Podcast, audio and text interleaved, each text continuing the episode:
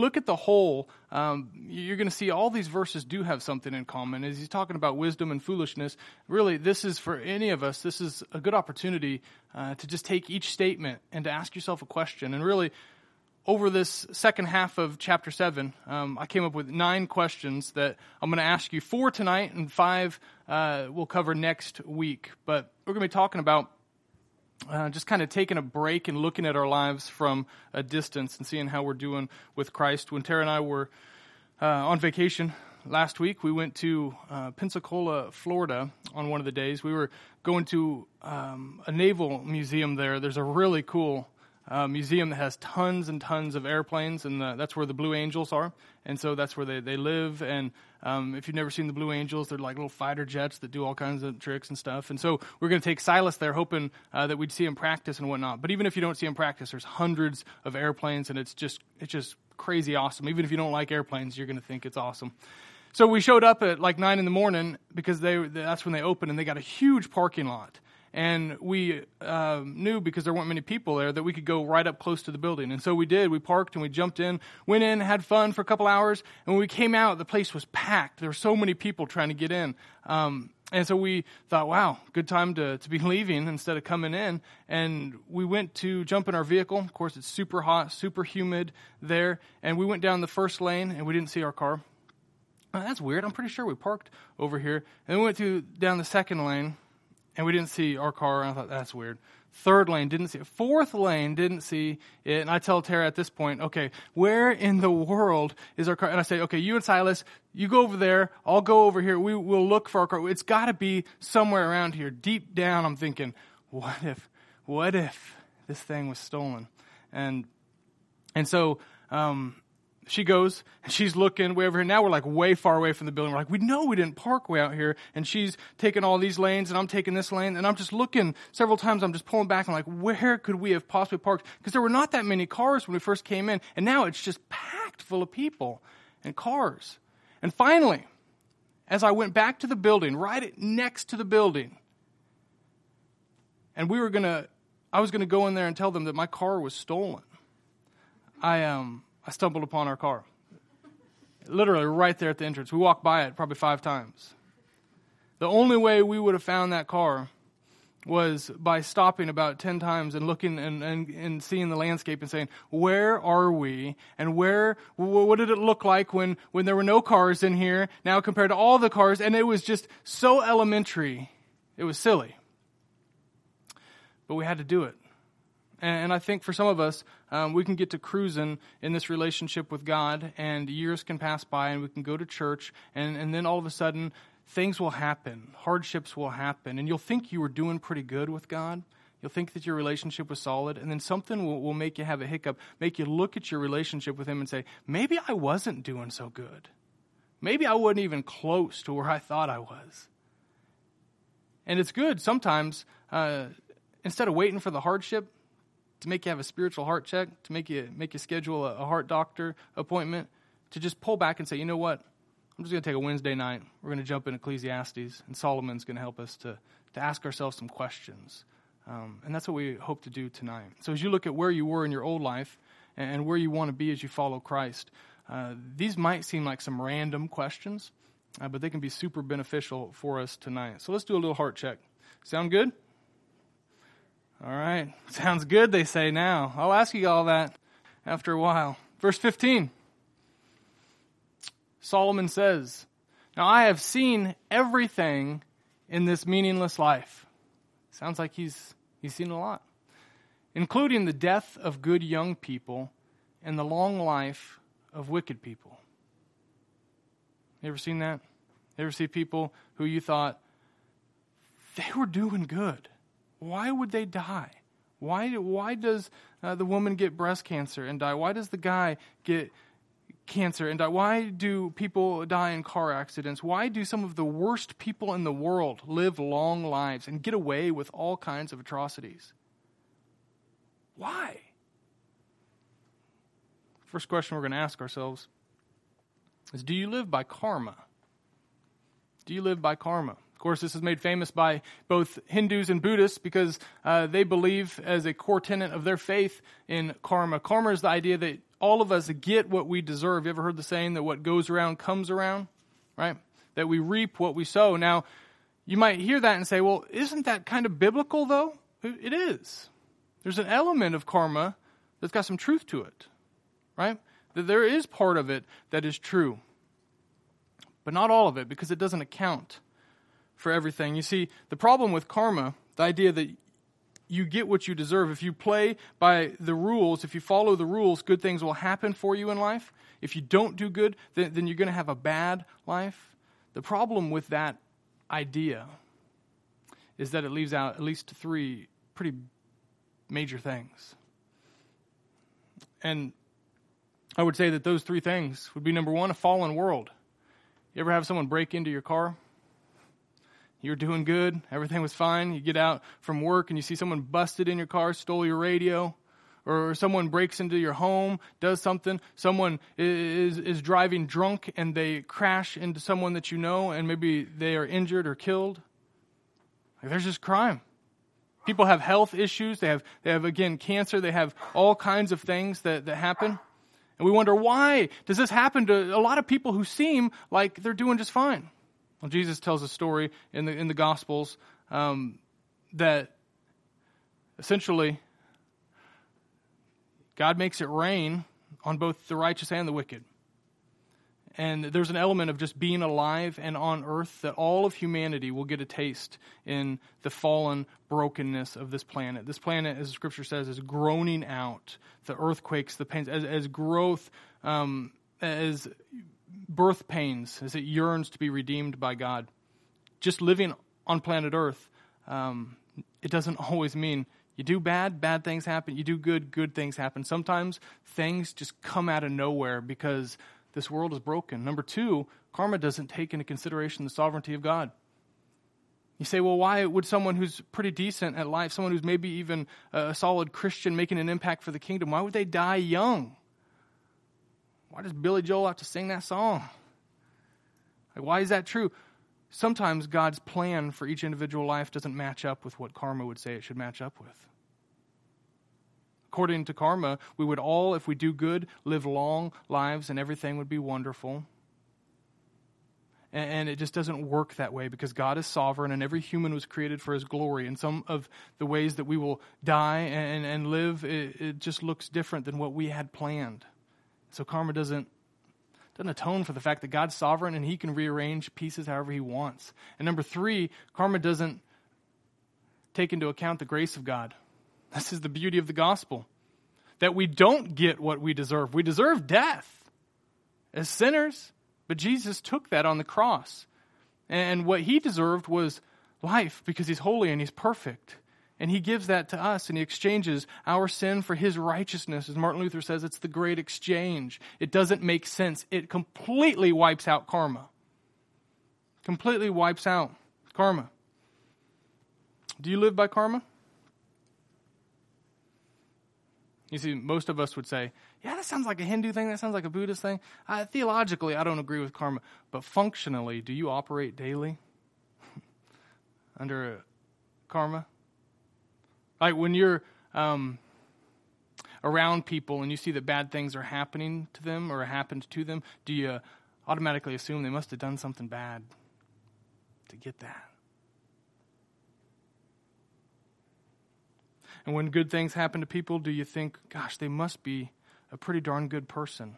They must, they must be doing better than I, I realized because God seems to be blessing them.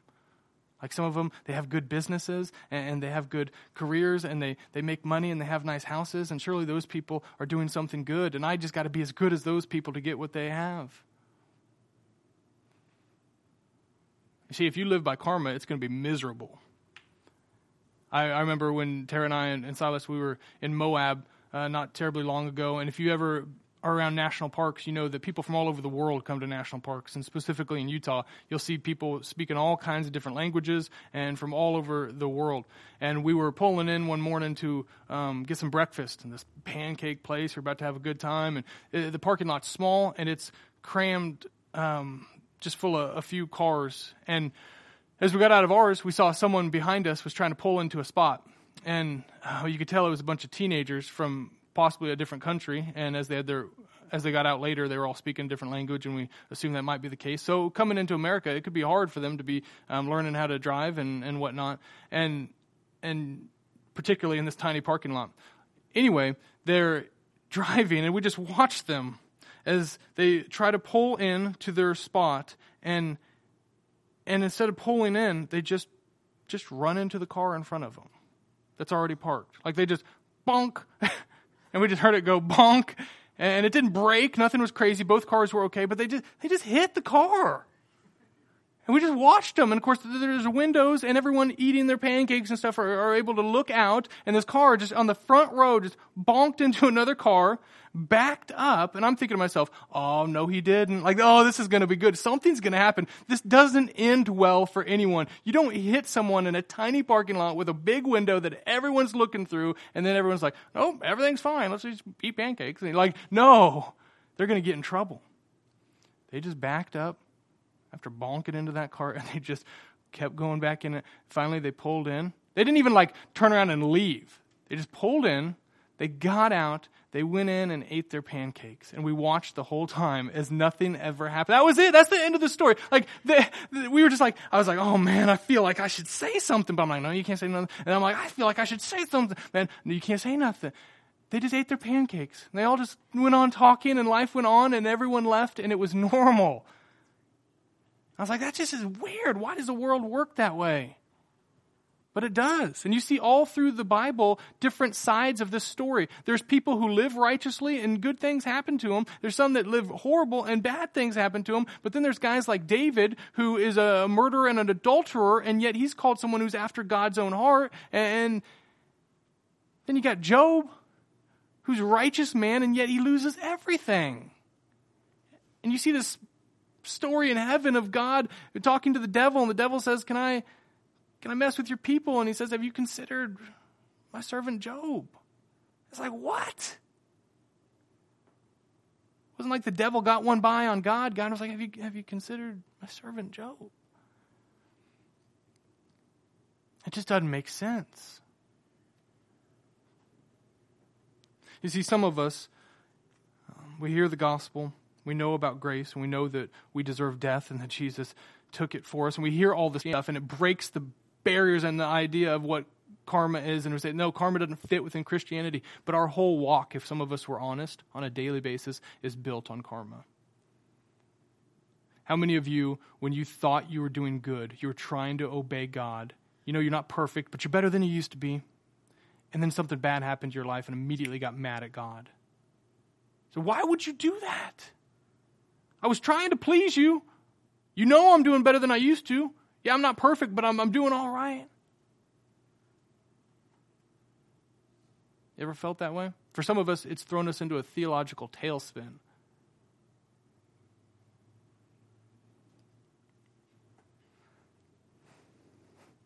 Especially when the Bible accounts for, you look at the Mosaic covenant, Moses for 1,500 years until Jesus fulfills this covenant. Andy talked about it a couple weeks ago.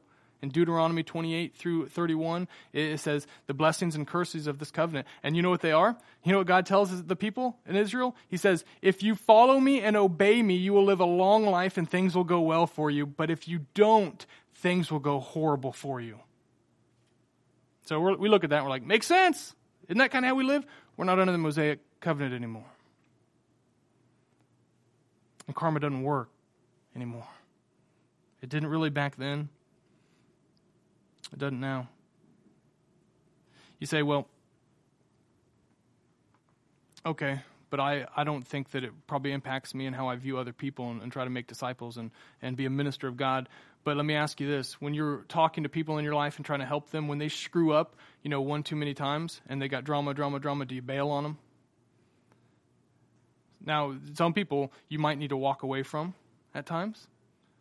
But if you only walk away from people and you don't find yourself ever showing grace to people, giving them second chances, recognizing, yeah, they deserve bad things because they did bad things, then, then you don't understand the gospel. Let me ask you this when, when you see the poor and oppressed, and you know via scripture that we're supposed to take care of the poor and oppressed, you see a homeless man, do you automatically think to yourself, I don't want to help him because he probably did something bad to get there? And if I give him some money, he'll probably do something bad with the money I give him probably drugs and alcohol. Probably like how many of you have thought that in your mind? That's living by karma. Did you cheer when old bin Laden died? That's living by karma. The better way is to recognize we got an upside down kingdom. The kingdom of God is a beautiful kingdom, but it's really hard for us who still want to live by karma because we recognize everyone around us, including ourselves, deserve bad things because we all make mistakes. But we're to show grace and to show love and compassion and mercy because Jesus shattered karma on the cross. He gave us what we don't deserve grace. That's the nature of grace. And He took death in our place. Do you live by karma? That's the first question. Verse 16. Solomon goes on, verses 16 through 19, he says, and this is kind of confusing. So don't be too good or too wise. Why destroy yourself? On the other hand, don't be too wicked either. Don't be a fool. Why die before your time? That all makes sense, right? Pay attention to these instructions, for anyone who fears God will avoid both extremes. One person, one wise person, is stronger than ten leading citizens of a town. Second question you got to ask yourself tonight is Do you let the moral pendulum swing? Do you let the moral pendulum swing? So you might ask yourself first, like, what is he saying in verses 16 and 17? Is he saying, like, don't be too good, but don't be too bad? So is he saying, do good and bad in moderation? Like, how many of you would tell your kids, hey, don't be too good today? No, none of us would say that, right? But we got to understand verses 16 and 17, they're all in context of verse 15. And verse 15 is, man, sometimes good people, sometimes solid people, they die young and it doesn't make sense. And wicked people, they, they live a long time and that doesn't make sense. It doesn't jive. So, what he's talking about is really the prodigal son. You say, what does that have to do with anything? Well, you look at the way that people live and you see Jesus telling the story of the prodigal son, and there's one brother who he is religious and he is devoted and he does all these different things for his father, and he seems to be the good kid. And then you got the rebel, the one who uh, squanders everything and takes all that his dad gave him and his inheritance, and he throws it away, and then he's embraced again by his dad. And you see the rebel and the religious, and you see these two different worlds and ways that people live. Tim Keller, pastor in New York City wrote a whole book about how you and I, we tend to have either the rebel or the religious in us. And we're going to turn to one or the other. What are you?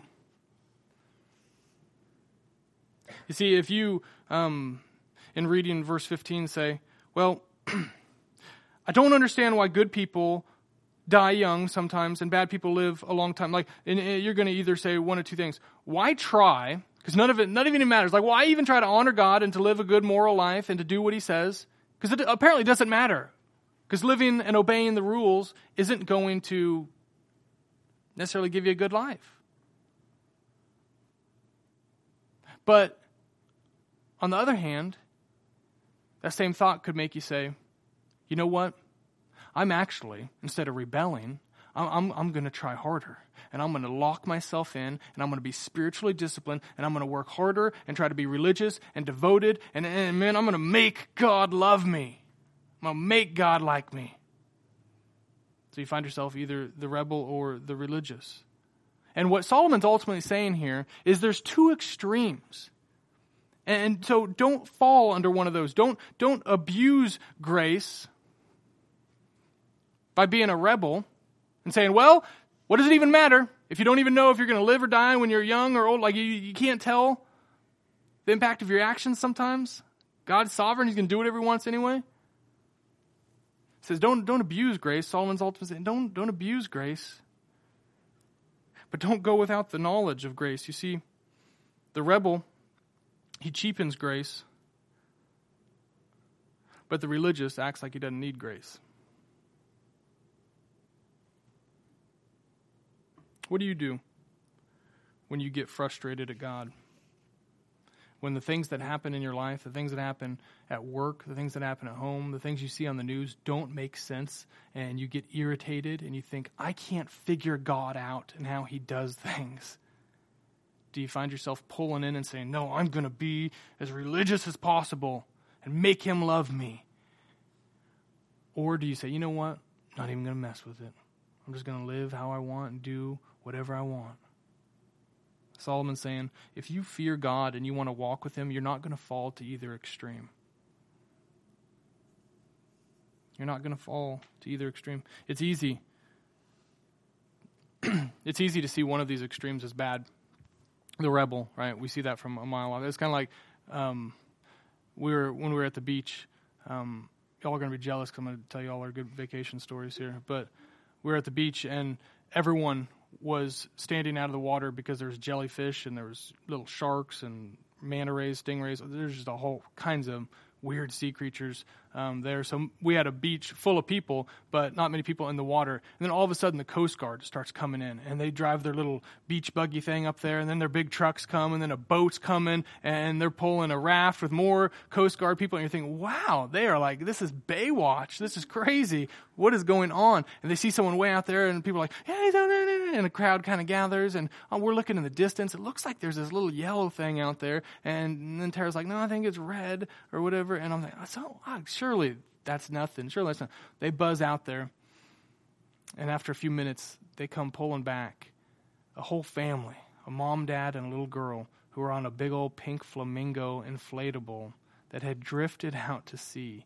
And somebody sees them out there, just a speck on the water, and calls the Coast Guard. Think of think about what that family was feeling thinking like there's no way we're we're it's it's gone. Like it's over. If someone doesn't call in and not knowing does anyone see us does anyone do people think that we're doing this on purpose? Like they were obviously shaken. You say what does, what does that have to do with anything? You see because we had all those people standing there saying it's really easy to see the guy way out there as being in trouble. It's easy to see the rebel who runs far from god and say you're obviously got issues. But yet, the religious stand on the shoreline just as capable of missing that gospel and yet trying to do all the right things trying to stay safe, trying to play it safe, stay there and say, I'm just going to be where I'm supposed to be. I'm not doing what the bad guys do. I'm just going to be a good person. And God's saying, You got to understand, when Jesus was on earth, he stood in the middle and he said uh, that he was the fullness of, of grace and truth. He says to the woman at the well, I see your life and your rebellion, and it's not okay in God's eyes. And yet he sees the religious and the Pharisees, and he says, And what you're doing is just as bad. And his whole ministry is calling out the rebel and the religious. Do you swing from one to the other?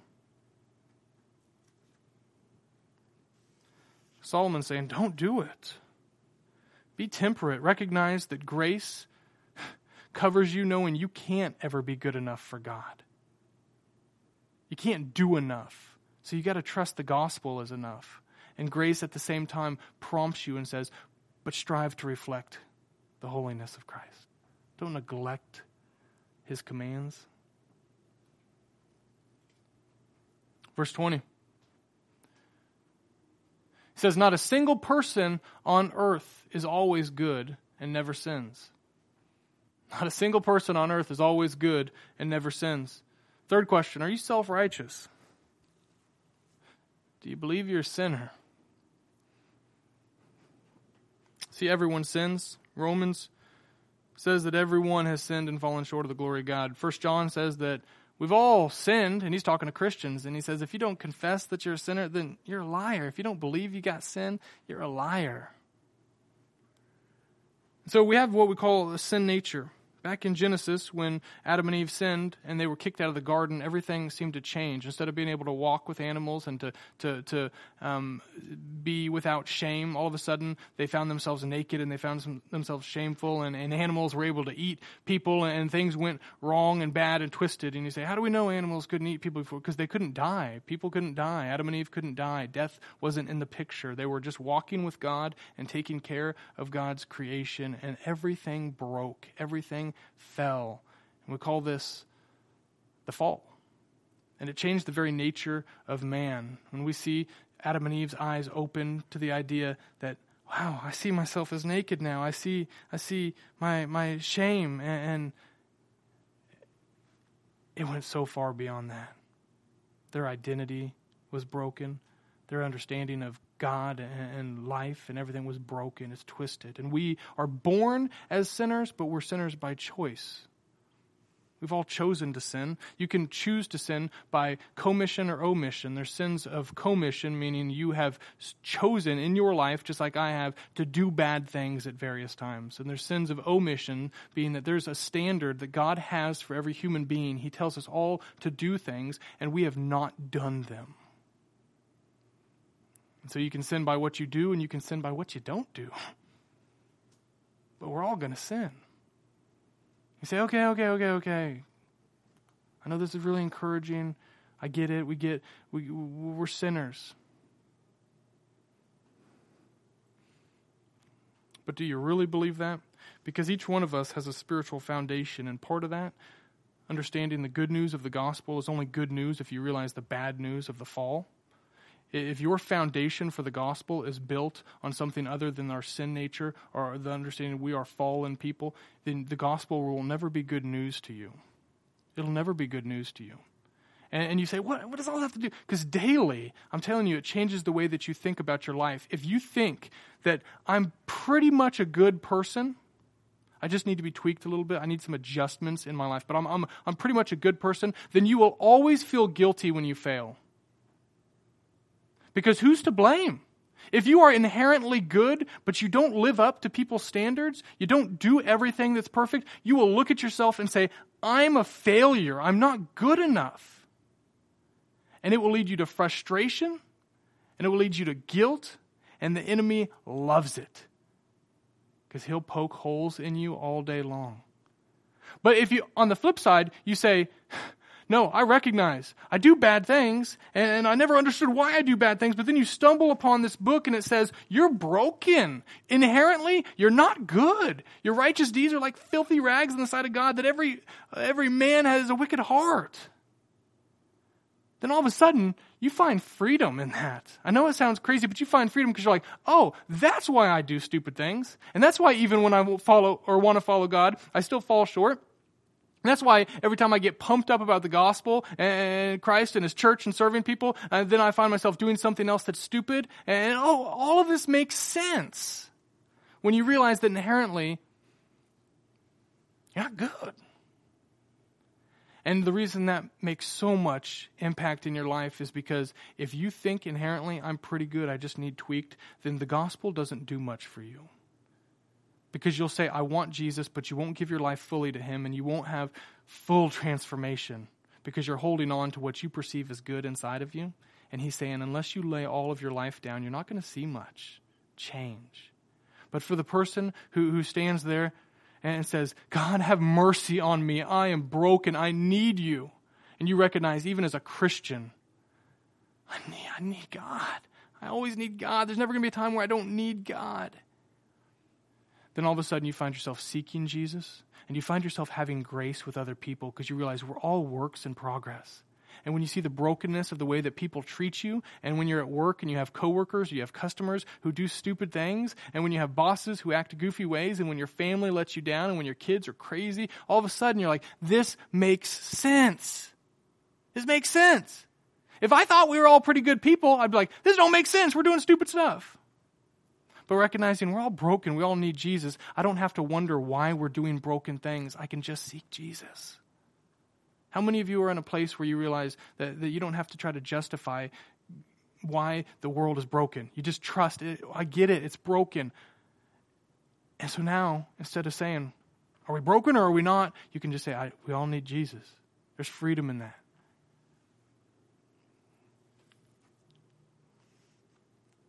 If you're not there, though, it's miserable. It's miserable. We're in a hotel and we're eating breakfast. We finished eating breakfast, and Silas and Tara they they hung out for a bit, and I was going to go upstairs, get in scripture a little bit before we took off. And as I was going up to the elevator, I saw this older gentleman uh, walking towards me, and he had like an orange juice and a cup of coffee, and then he had like some kind of yogurt or whatever, and then he had like a two sausage patty biscuit thing that he had created from the the breakfast thing. One of those like, ooh, I wish I had that. And then you realize he just just threw a bunch of food together and made it. And he's he's walking up behind me, and I see him obviously, and I'm like, oh okay. Um, push the the little elevator bell, and he, he just he doesn't say anything to me. He just kind of grumbles to himself. He says, "Oh, thank God," and I'm just like, okay, you're welcome. and and so we get in the elevator. I'm thinking at this point, he kind of he'll say something to me like, "Hey, thanks for that," but he doesn't. He stands over here, and the door's here, and I'm standing here. But I thought, okay, we're going up just one floor. Um, I'm obviously going to be courteous, and when the door opens, I'm going to stand back, let him go, and you do this number like, "Oh no, you first, sir." Well, the door opens, and he just goes for it. He didn't even like care. I'm like, that's weird. How rude. What's going on here? And and then he's walking down the hall, and we just happen to be going towards the same direction, and I'm standing behind him, and he's just right in the middle, going super slow, and so I can't really get around him. I'm like, it's all good, you know. Um, I'll just I'll just wait here, and and then as we get closer to his door, I see he's got another conundrum. How's he going to get into his room with the hotel? But he's got his hands full. So either you got to do this weird like I'm going to put my fresh food on the hotel floor or like what, what's your game plan? And so i'm thinking oh i got to help him some way. And so i come around to help him and he does this number boom his biscuit falls on the ground sausage all over it's all tore up. Now i feel sorry for this old man. He's in his pajamas and stuff and i'm thinking oh gosh dude what are you doing? And so i but i get down i help i clean everything up and i say man can i get you another sausage? And sausage patty thing? And he's like, no, no, no, no, no. I'm like, no, that's all good. It's all good. And then I, say, I start heading back downstairs. I'm like, I'm going to get you one. I'm going to come and I'm trying to figure out logistics with him. Like, you want me to just put it by your door? Or anything? He's like, no, no, no, don't do it. And then I say, I'm serious. I'm going to get you one. It's okay. And he just says, no, I'm insisting you do not get me another one. I was like, he is, he's having a hard day. He goes inside. And that, that was it. Now, let me make the transition into a spiritual truth. Sorry, you get what you pay for, and this is free. Um, that's what a lot of us are like when we come to Jesus and we think we just need a little adjustment and we don't need to just lay it down and say, I can't do this is we find ourselves juggling the drama in our life and we're, we're constantly thinking, well, God, if you just help me in my situation right now, God, I just need a little bit of you right now. I just need help here. If you could just kind of tell me right now, God, just bail me out of the bad stuff and kind of guide me in the stuff that I got. I got my own plan. I just need you a little bit here instead of just a full surrender. Then we're constantly frustrated. We're grumpy, angry people wondering, why is my life not changing? And you just need someone to come alongside you. And maybe tonight it's Solomon saying, maybe you can't juggle all this on your own. Maybe you shouldn't have two coffees and a big biscuit sandwich in your hand with some yogurt on top.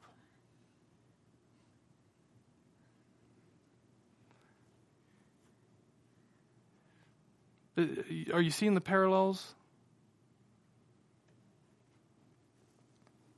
If you don't believe that we're broken and that we're sinful, but that God redeems us and saves us and can give us a new heart and change us, then you always think you need a tweak, just an adjustment. And you'll miss the whole thing.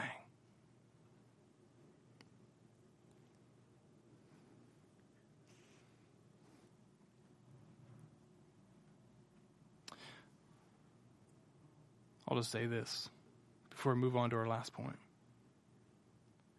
Some of us tonight would say, with our mouths, I recognize I'm a sinner. But let me ask you, do you really believe it? Do you, do you really think that you actually got flaws still? Some of us, we, we've become spiritually cocky in that we hear sermons like this, and, and at best, we're just going to take some goofy story about a sausage patty falling on the floor and say, I'll remember that, but you don't really care about the sin nature stuff because you heard that a thousand times. And And, and, the problem is, is that if you find yourself spiritually cocky, it's probably because you've gotten to a point where you've looked at your coworkers and you've looked at your friends and your family and the people on Facebook and the drama and you started to compare yourself to others and, and you start to look pretty good to them and you think i'm probably doing better in life than most of my coworkers right now.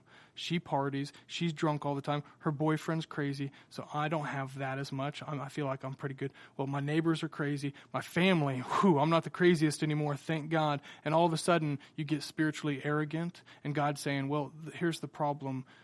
At judgment day you're not compared to your neighbors you're compared to the holiness of god. And we all fall short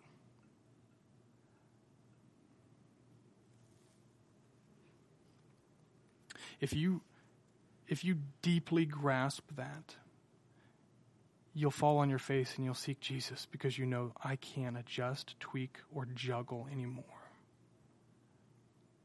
I'm not good enough. And that's the best news I've heard all day because Jesus is good enough. Last but not least, spiritual heart check. Do we believe in karma? Are we moral extremists? Now we're self righteous. Last one we see here in verse 21 and 22. You know, here's, here's what I love about this. We're going to talk about eavesdropping. If I was just preaching randomly, what we call topically, where I just pick topics out of the Bible and, and come to you with it, like I don't know that I would ever be like, you know what, I've been praying and I feel like the church needs to hear about eavesdropping tonight. Unless something really weird happened that would be impossible for me not to share in front of all of you. Like, why would we ever cover this topic? And when we go verse by verse through books of the Bible, we're forced, number one, for me to be a good pastor and give you the whole counsel of God, even the things I might not necessarily want to cover. And it gives you uh, the chance to see things that the Scripture says um, without being able to avoid it. And I just, I just love that. Verse 20 Don't eavesdrop on others. You may hear your servant curse you, for you know how often you yourself have cursed others. Isn't it funny that most of our insecurities come from not what other people do, but what we do?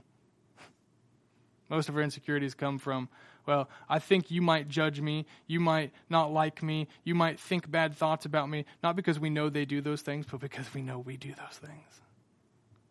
And we just assume they're probably as jacked up as me or at least I fear they are. it's funny that what you think about others usually tells you more about yourself than it does them. That's a whole other sermon, though. Last question Are you a people pleaser? Are you an approval junkie? Are you a people pleaser? Some of us, um, we know we are. Apparently, 3,000 years ago, eavesdropping was, a, was, a, was an issue. for it to make this book. Solomon saw it. You can picture him being in his temple. You can picture him being in his palace and having all his servants, all his people talking and how they would act in front of him compared to how they would act around just their peers.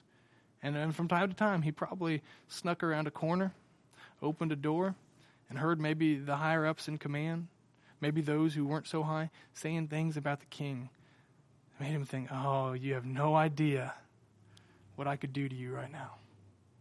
But in front of his face, they probably acted great, right? And his advice is don't listen. don't listen. It's only going to hurt you because you know how jacked up you are. And if they're like you, that's going to be bad.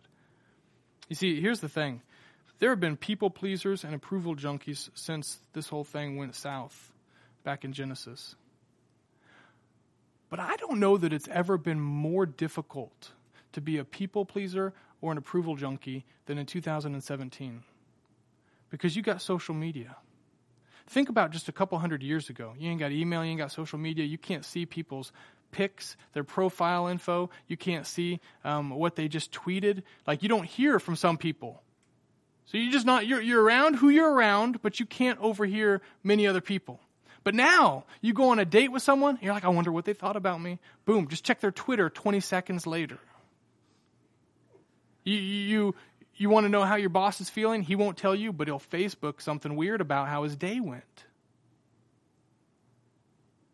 You see people's pictures. You ever just been scrolling through like a news feed and you see like some vacation picture, something from a family? You're just like, gosh, I feel uncomfortable. I feel like I'm I'm in your world. Like there, just 20 years ago, I'd have to be on your your kitchen or your your uh, living room couch, like showing me your your albums to, to get this. Now I'm just scrolling. You don't even know me. We became friends like five years ago because I thought you were cute and we I friended you and now you're married and I don't want to be with you, but like I still have access to your stuff and I just feel like I'm in your world and it's weird. Eavesdropping through social media is so easy. Tara's wondering. She's like, "Who did you friend five years ago?" Because we've been married. If I'm doing the math, more than I'm, eh, I got a friend who told me about a story. Never mind.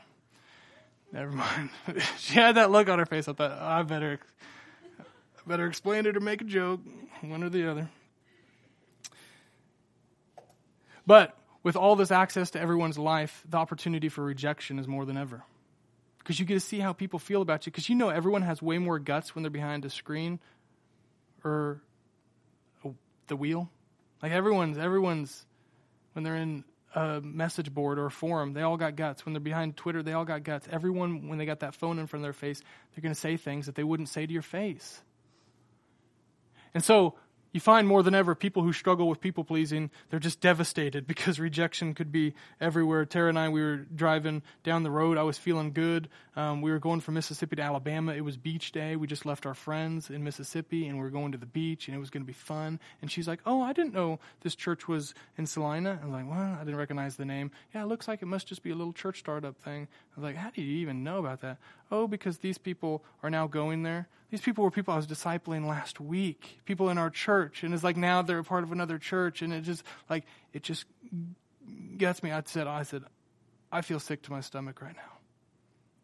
Not that they would be at another church, but that they would just just bail quickly and just go do something else, and like knowing why do they do that? They probably do that because of me. And you're like, that breaks your heart, but it makes you feel insecure if you're even got a little bit of people pleaser in you, that's going to make you sick.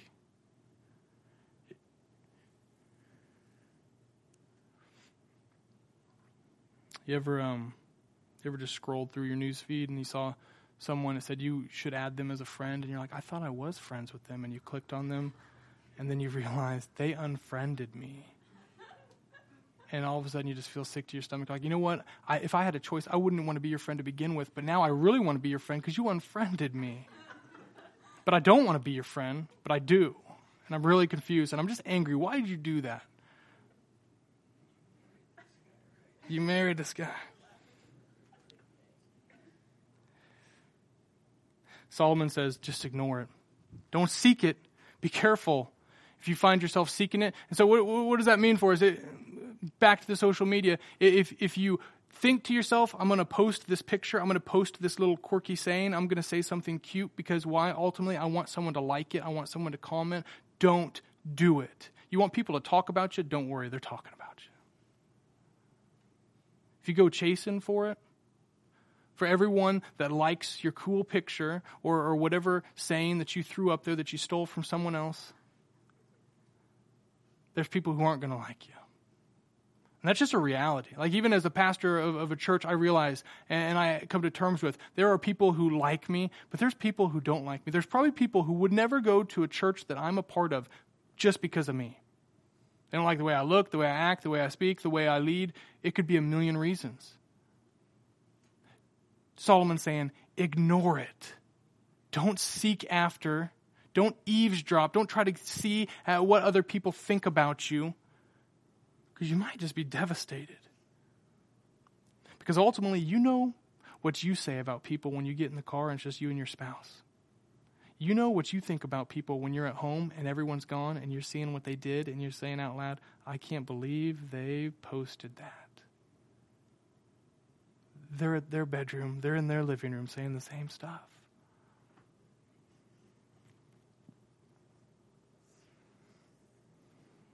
Stop it. Say, isn't it okay, though, to be liked? Yeah, but we don't really want people to like us, do we? Deep down, we want them to define us. Deep, deep down, we want someone to tell us that we're good enough. We want someone to tell us that we're something special. We, we don't, being liked is not enough for humanity. It's got a hole in our hearts. And if Jesus isn't enough for you, you'll always have the devastation of rejection when you're looking at what people think about me. it's a beautiful freedom to be able to know I've got all that I need in Jesus, and I truly believe that and experience that. And when people say they like me or don't like me, I can be thankful, but, but I, don't, I don't have to let it ruin me or ruin my day.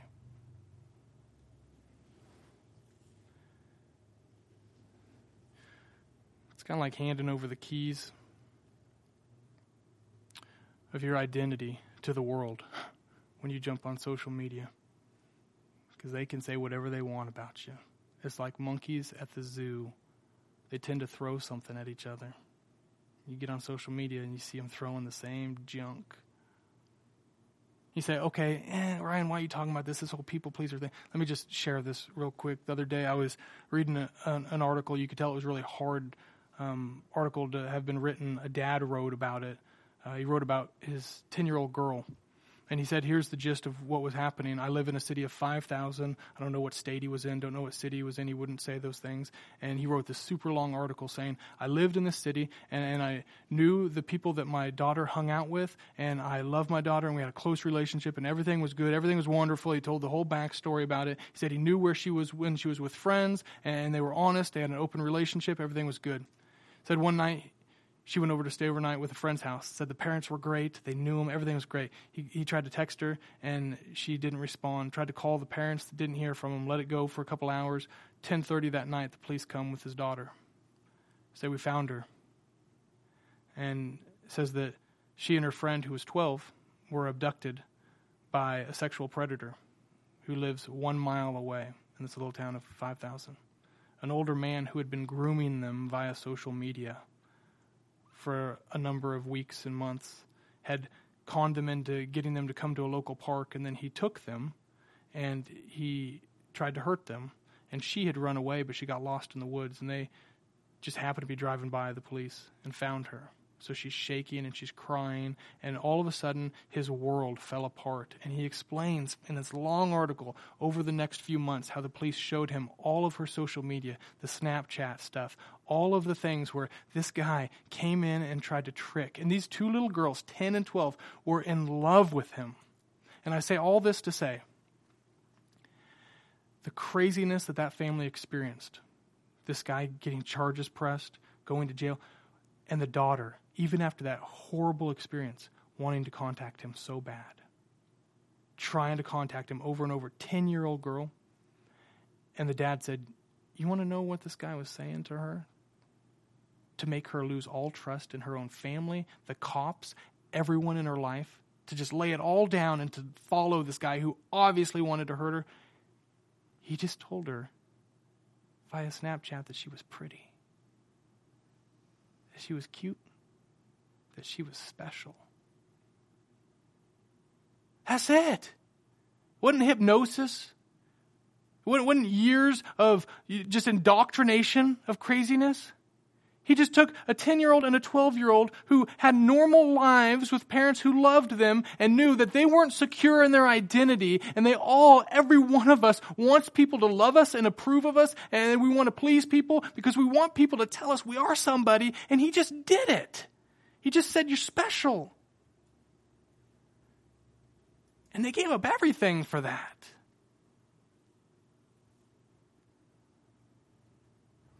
You might say, That's really sad, but I, I'm not them. Really?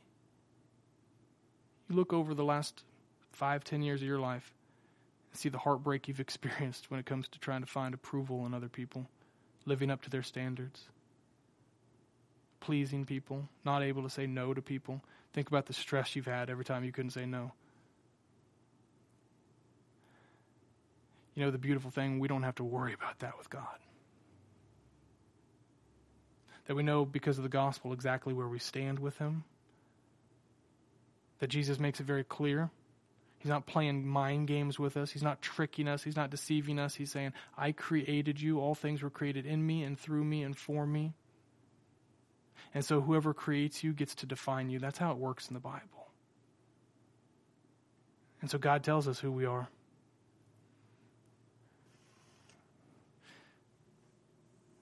In case you forgot, let me just read to you a little bit of what the scripture says you are as a Christian.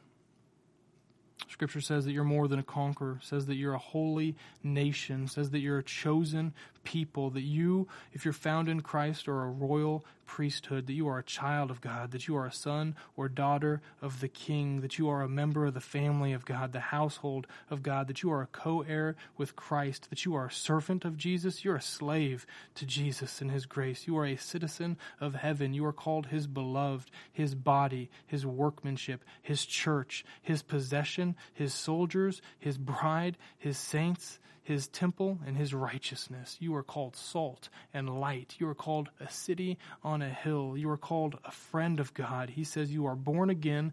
You are new creation. You are ambassadors of Christ and you are ministers of the gospel of reconciliation. The Bible says a whole lot about who you are. And that's good news. Because you don't ever have to fight for God's approval. You can't ever earn it, and you can't ever screw this thing up. You can't screw this thing up. When your behavior's not perfect, His behavior's perfect. And it all covers us His blood, His grace, and His righteousness. You got to understand only one can truly please the Father, and that's Jesus. You don't have to be a people pleaser. You don't have to be an approval junkie, but just in case you are, you need to know the Father is pleased with you. He loves you and He likes you. If you're found in Jesus, you get everything in Jesus. Not a little bit, everything. And Ephesians says that we have every spiritual blessing in heaven. We have it in Christ Jesus. Let that define you. Let's pray.